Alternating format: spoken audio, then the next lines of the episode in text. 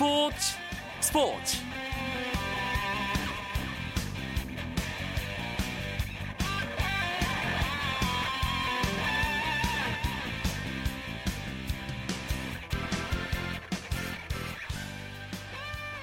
안녕하십니까. 화요일 밤 스포츠 아나운서 이광용입니다.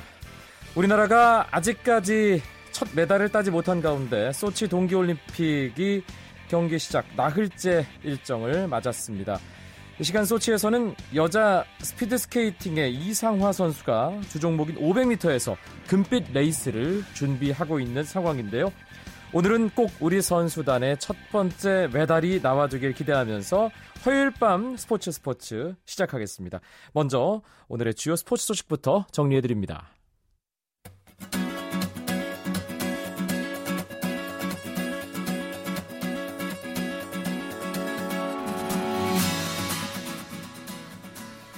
프로농구 오늘 한 경기가 있었습니다. 서울 SK와 고양 오리온스의 경기가 잠실 학생체육관에서 벌어지고 있습니다. 아직 안 끝났습니다. 양 팀이 3차 연장까지 가는 대단한 접전을 보여주고 있습니다. 지금 3차 연장 현재 SK와 오리온스 84대 84로 팽팽하게 맞서 있는 상황입니다. 오리온스가 1쿼터, 2쿼터까지 앞서가는 그런 분위기였는데요. SK가 3, 4쿼터 막판에 따라잡으면서 경기를 연장으로 끌고 갔고요. 지금 연장 3쿼터 경기가 진행 중인 잠실 학생체육관의 프로농구 한 경기 상황입니다. 프로배구는 두 경기가 있었습니다. 남자부 대한항공 대 한국전력의 경기는 대한항공의 세트스코어 3대1 역전승으로 마무리됐습니다. 대한항공은 마이클이 40득점으로 맹활약하며 팀 승리에 1등 공신이 됐고, 한국전력은 비소토와 전광인이 나란히 두 자릿수 득점으로 힘을 보탰지만 범실이 20개가 넘으면서 패하고 말았습니다. 이로써 2연승을 달린 대한항공은 시즌 전적 11승 12패, 승점 35점으로 3위 우리카드와 승점에서는 동률을 이뤘지만 승수에서 밀려 4위를 유지했고, 반면 4연패 늪에 빠진 한국전력은 시즌 전적 5승 19패, 승점 17점으로 최하위에서 벗어나지 못했습니다. 한편 여자부에서는 흥국생명이 현대건설을 22득점을 올린 바실레바의 맹활약을 앞세워 세트스코어 3대0으로 완파하고 10연패 늪에서 탈출했습니다.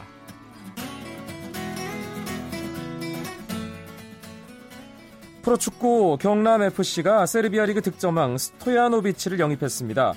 경남 구단은 오늘 2012-2013 시즌 세르비아 1부 리그 야고디나에서 30경기에 출전해 19골을 기록해 득점왕과 최우수 선수상을 차지한 밀로스 스토야노비치를 영입했다고 밝혔습니다.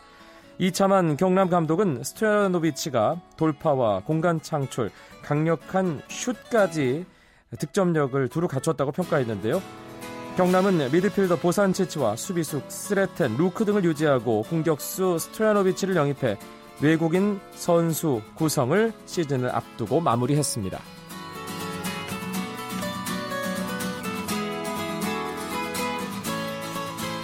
소치 동계 장애인 올림픽에 출전할 한국 선수단의 결단식이 열렸습니다.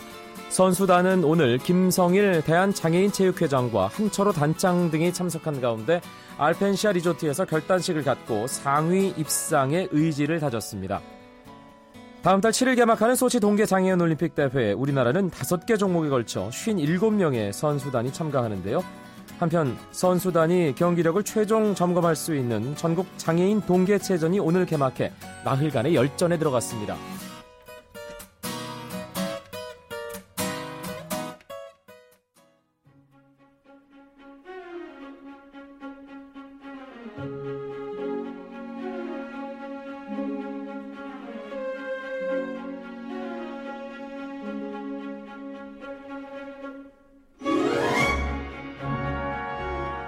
오늘은 소치 동계올림픽 한국 선수단의 첫 메달을 기대하면서 화요일 스포츠는 올림픽 이야기로 가득 채워드릴까 합니다.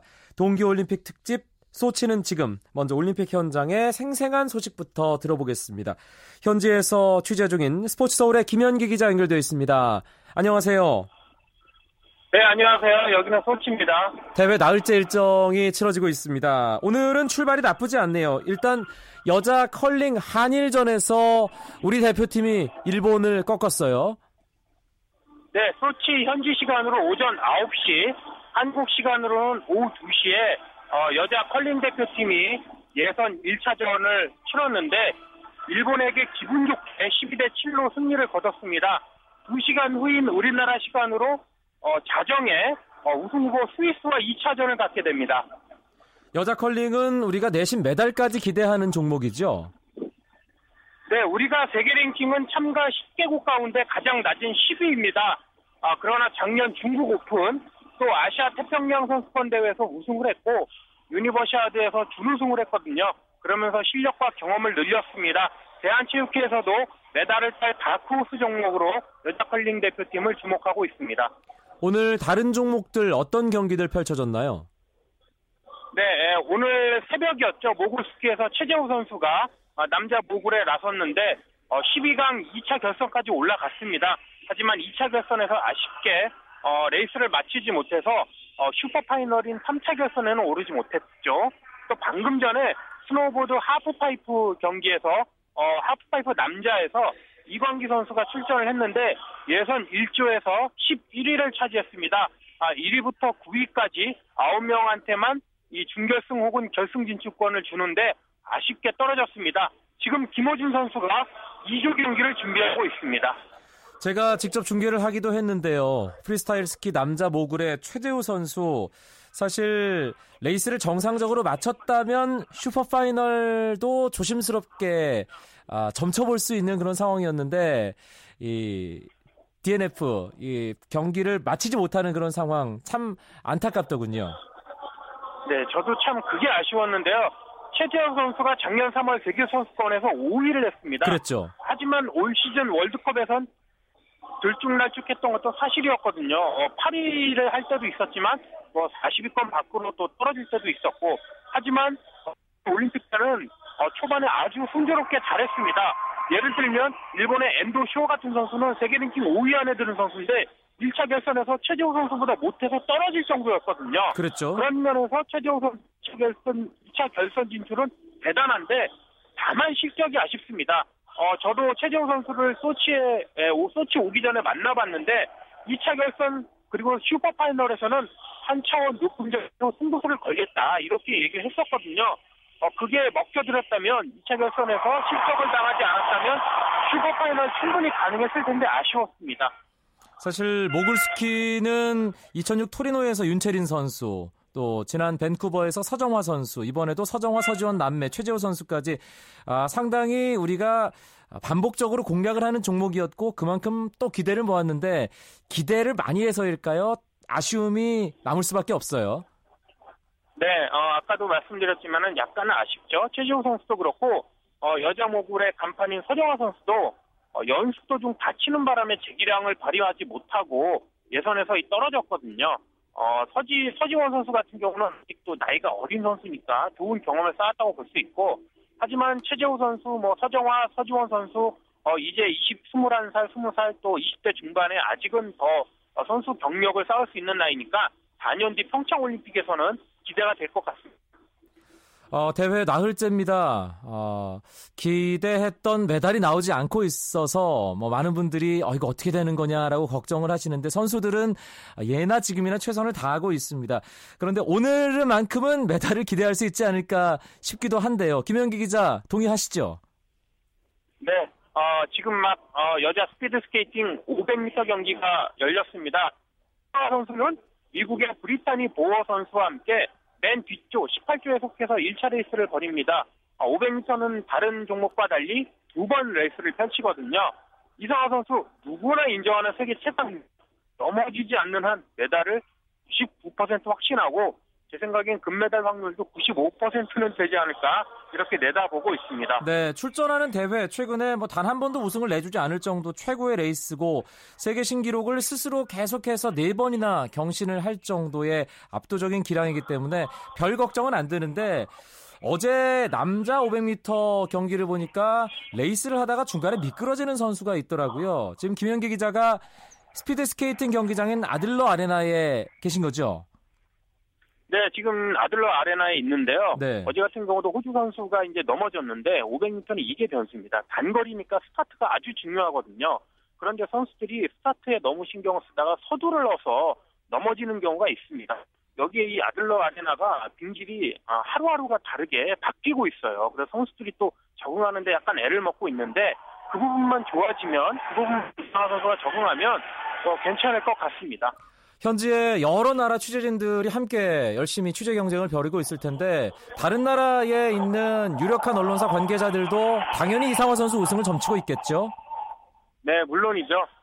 네덜란드, 미국, 캐나다, 러시아 언론들 오늘은 이상화 선수가 우승이다 이렇게 얘기했고 또 마르고 보어라고 네덜란드 선수가 있습니다. 이상화 바로 앞쪽 17조에서 레이스를 펼치니까 역시 잘하는 선수인데 이 선수가 뭐라고 했냐면 이상화가 넘어지는 것 외엔 그를 이기기 불가능하다. 시상된 이상화의 금메달 말고 두 자리가 비었다. 둘 중 하나에 오르고 싶다. 이상화 다음 금메달 아니면 동메달 차지하고 싶다. 이렇게 얘기했습니다. 네. 이 말만큼 이상화의 금메달을 확신하는 말이 없는 것 같습니다. 알겠습니다. 소치는 지금 현지에서 열심히 취재 중인 스포츠서울의 김현규 기자와 함께했는데요. 김 기자, 오늘 이런저런 기사 송고하느라고 좀 많이 바빠졌으면 좋겠습니다. 네, 오늘 저는 기분 좋게 바빴으면 좋겠네요. 네, 알겠습니다. 오늘도 고맙습니다. 네.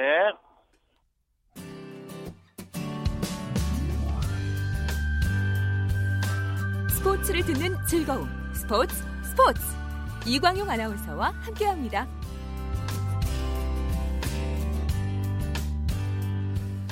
앞서 소치 동계올림픽 스피드스케이팅 여자 500m 경기가 벌어지는 아들러 아레나 현장에서 취재 중인 스포츠서울의 김현규 기자와도 이야기를 나눴는데요. 스피드스케이팅 앞서 기대했던 메달이 나오지 않아서 많은 분들이 뭔가 고개를 좀 갸우뚱하고 계십니다. 오늘 밤 펼쳐질 이상화 선수의 레이스, 그래서 더 큰 기대를 하고 있는데요. 이상화 선수의 메달 가능성 저희가 좀 객관적으로 냉정하게 분석해보고요. 또 변수가 있다면 어떤 것일지 깊은 이야기를 나눠보기 위해서 소중한 손님 한 분 모셨습니다. 제갈성렬 스피드스케이팅 전 국가대표 감독 스튜디오에 함께합니다. 어서 오세요. 안녕하세요. 반갑습니다. 아이고 목소리. 우렁찬 목소리 여전하십니다. 네. 일단 지난 밤이었어요. 네. 예, 모태범 선수, 이규혁 선수, 이강석 선수, 김준호 선수 출전했던 남자 500m 경기 보면서 어떤 느낌 드셨어요? 올림픽이라고 하면 정말 환희도 있으면서 안타까움도 있고 또 허무함도 있는 게 올림픽 경기였습니다. 근데 어제는 정말 답답하고 안타까움이 많았던 그런 경기였습니다. 네덜란드 선수들이 5000m 이승훈 선수와 함께 경쟁했던 그레이스에서도 금운동 싹쓸이 하더니 단거리에서도 스미켄스 선수와 뮬러 형제 세 명이 금운동을 싹쓸이 했습니다. 그렇습니다. 네덜란드 선수들이 무슨 엄청난 특훈을 받고 나왔던 건가요? 우선 올림픽은요, 이 분위기가 상당히 중요합니다. 첫 종목이 열리는 5000m에서 금운동을 싹쓸이하는 그런 그 허리케인 같은 바람을 몰고 오면서 모든 선수들이 자극이 됐고요. 그런 붐을 타면서 500m조차도 금운동을 싹쓸이하는 그런 역사적인 어떤 또 기록을 세우는 그런 쾌거를 보이고 있는데요. 모태범 선수 같은 경우는 어저께 몸이 좀 무거웠습니다. 네. 자기의 어떤 그런 부분에 대해서는 지금 기량에 대해서는 좋고요. 다만 모태범 선수, 이승훈 선수, 이상화 선수가 밴쿠버에 갈 때는 그렇게 많은 기대와 국민의 성원을 입지 않은 부담감이 없었어요. 그런데 그렇죠. 이번에는 완전 180도 틀리게 그런 부담감을 안고 탔던 것이 좀 압박감으로 작용했고요. 그것이 좀 긴장이 되다 보니까 약간 몸이 경직되는 것을 볼 수가 있거든요. 예, 그로 인한 어떤 요인이 좀 있었지 않았나라는 생각을 좀 해보게 됩니다. 네, 제갈성렬 전 감독께서도 사실 선수 생활을 했기 때문에 그렇죠. 네. 선수가 부담을 갖는 것과 홀가분하게 경기를 임하는 것, 그 정신적인 부분에서의 그렇죠. 차이가 경기력에 직접적으로 영향을 주는 거잖아요. 직접적인 영향을 주고요. 예, 이런 것들은 근육이 경직이 되다 보면 수축과 이완이 자연스럽게 되지 않기 때문에 선수는 자유자재로 자기의 스케이팅을 할 수가 없게 되는 거죠. 다만 어제 모태범 선수의 레이스를 보면 조금 더 희망적인 걸 보게 되면 1차 레이스와 2차 레이스가 동타임이 나왔습니다. 네. 다른 선수들 같은 경우에는 이 격차의 기복이 좀 심했지만 앞으로 지금 천미를 앞두고 있는 상황에서는 상당히 그런 그 일관성 있는 기록을 보였기 때문에 상당히 천미에서는 좀 긍정적인 영향을 저는 어저께 좀 확인을 했거든요. 최근 시즌을 돌아보면 모태범 선수 1000m가 주종목이라고 해도 될 정도로 좋은 성적을 보여줬잖아요. 네, 그렇습니다. 왜냐하면 500m, 1000m를 같이 타는 선수를 단거리 선수라고 그러는데요. 보통 모태범 선수 같은 경우에는 폭발적인 힘을 가미해서 200m를 올리는 능력이 탁월하고요. 나머지 800구간을 상대를 이용하고 경기 조율하는 운영 능력은 아주 세계 일품입니다. 그렇기 때문에 자기가 그것을 알기 때문에 더 좋아하고 그것을 기다리고 있었습니다. 네, 제갈성렬 감독은 선수 생활을 함께 했던 이규혁 선수의 레이스도 상당히 관심 있게 보셨을 텐데요. 사실 정말 어저께도 좀 혼자서 좀 약간 찡하면서 눈물을 좀 막 머물고 있었는데요. 사실 지금까지 이규혁 선수를 올림픽을 한 번 더 가자라고 부추겼던 부분들이 저의 책임이 있기 때문에 정말 한 발짝 갈 때마다 제가 스케이트를 타는 것 같았어요. 정말 멋있는 레이스, 정말 아름다운 레이스를 해줬습니다. 네, 이규혁 선수 목소리 저희가 담아왔거든요. 아, 그래요? 함께 들어보시죠. 이번 시즌 내내 시합을 하면서 500m보다는 1000m에 좀 더 가능성이 있지 않을까라는 생각을 계속하면서 시합을 진행했기 때문에 남은 1000m에 좀 더 주력할 생각이에요. 시합하기 전에 테스트를 저희가 하는데요. 테스트 기록 봤을 때는 저도 메달권이라고 생각을 할 수 있었어요. 그래서 냉정하게 봤을 땐 일단은 나쁜 컨디션은 아니지만 일단은 자신감은 어느 정도 있고, 그리고 또 제가 하고 싶어하는 그런 스타일의 시합이 있기 때문에 그걸 좀 해보고 싶은 게 아무래도 제 마지막 경기잖아요. 특히 스케이트라는 종목 자체가 기록 경기이기 때문에 오늘 내일의 차이가 굉장히 큰 것 같아요. 그때 보면 너무 잘했고, 그리고 정상에 있는 선수인 건 맞는 것 같아요. 4년 전에는 정말 운이 좀 더 많았다면 지금은 실력으로서 지금 승부하고 있고, 그리고 또 좀 부족했다라고 얘기하기보다는 오늘은 모태범이 아니었다라고 얘기하고 싶어요. 하지만 또 1000m라는 경기가 남아있고, 태범이가 또 젊은 혈기로 저와 같은 스타일로 준비해서 마지막에 버틸 수 있잖아요. 만약 그렇게 한다면 1000m에서도 메달 따지 않을까? 그 4년 전과 지금의 비교가 아니라 그냥 스피드 스케이트는 기록 경기이기 때문에 그것만 좀 봐주시고 응원 더 많이 해주시면 돼요. 1994년 20년 전입니다. 그렇습니다. 릴레 한매로 동계올림픽부터 시작해서 이번에 6번째 올림픽, 이규혁 선수 이제 1000m 딱 한 번의 레이스만 남겨놓고 있어요. 그렇습니다. 지금 참 마지막 레이스라는 말이 지금 가슴을 또 찡하게 만들고요. 또 기대감, 설레임, 또 그다음에 약간의 섭섭함과 함께 레이스를 이규혁 선수를 할 겁니다. 네. 어제 500m를 마치고 같이 문자도 나누고 짧게 이제 목소리 들었는데요. 정말 6번째 나갔던 어느 올림픽보다는 되게 편안하고 정말 올림픽을 나름대로 자기가 즐기는 올림픽이었구나라는 느낌을 받을 정도였고, 모든 것이 진심에서 우러나오는 하나하나 일보일보가 다 진심이 담겨있는 그러한 이규혁 선수의 발자취입니다. 이규혁 선수 1000m에 대해서 상당히 자신감을 나타냈고요. 네. 모태범 선수에 대해서도 1000m는 기대해봐도 된다, 이런 얘기를 했어요. 물론이죠. 예, 아까 말씀드렸다시피 모태범 선수의 앞으로의 1000미의 그 관건은 자기 자신과의 싸움입니다. 네. 예, 샤니 데이비스, 미셸이 있지만 어느 정도 이 1000m 부분에서 세계 최고의 선에 있기 때문에 전혀 긴장하지 말고 모든 부분에 대한 평정심을 유지하면서 차분하게 경기를 임한다면 충분히 승산이 있거든요.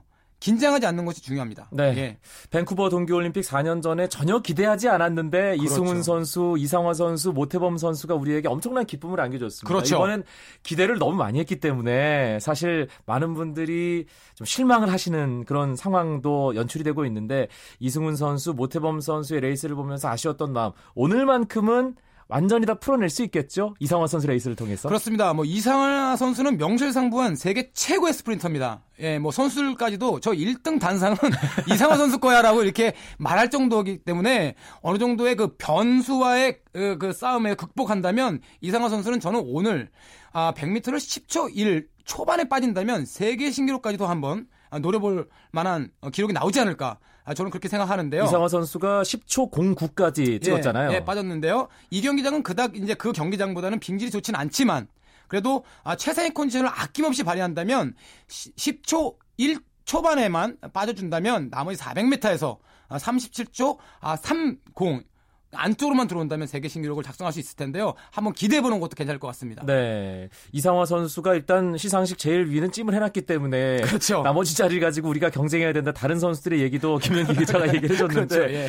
그래서 이런 얘기가 나오잖아요. 이상화 선수의 라이벌은 그 누구도 아닌 이상화 자신이다. 그렇습니다. 예, 네. 그러니까 자신과의 싸움을 이겨낼 만한 충분한 정신력을 이상화 선수가 갖고 있다는 느낌 들었어요. 최근 여러 그렇죠. 인터뷰를 네. 만나보면요. 저 어려서부터 이상화 선수는 두각을 나타냈는데요. 제가 어려서부터 이 선수는 좀 크게 되겠구나 하는 것을 첫 번째로 꼽는 이유는 이 선수의 심리적인 상태입니다. 네. 상당히 강심장이고요. 털털한 성격이고 위축되지 않는 그러한 성격을 갖고 있어요.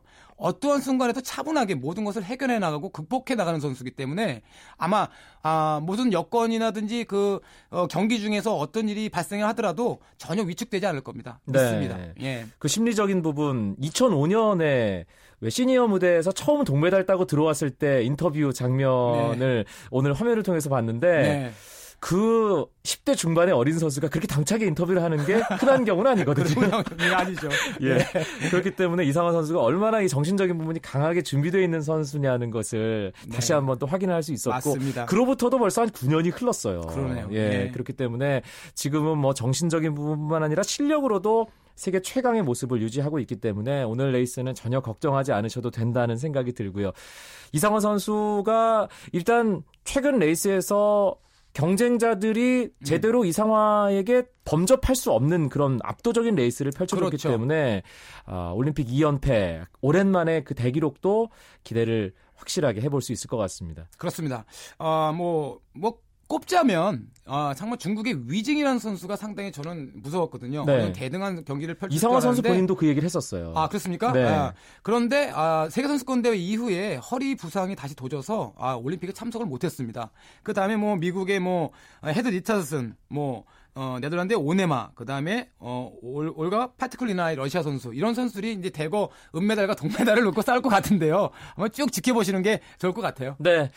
이상화 선수와도 오랜 인연이 있으시고 그렇습니다. 제자이고 네. 후배이고 한데 마지막으로 찐한 응원의 한 말씀 하면서 오늘 마무리할까요?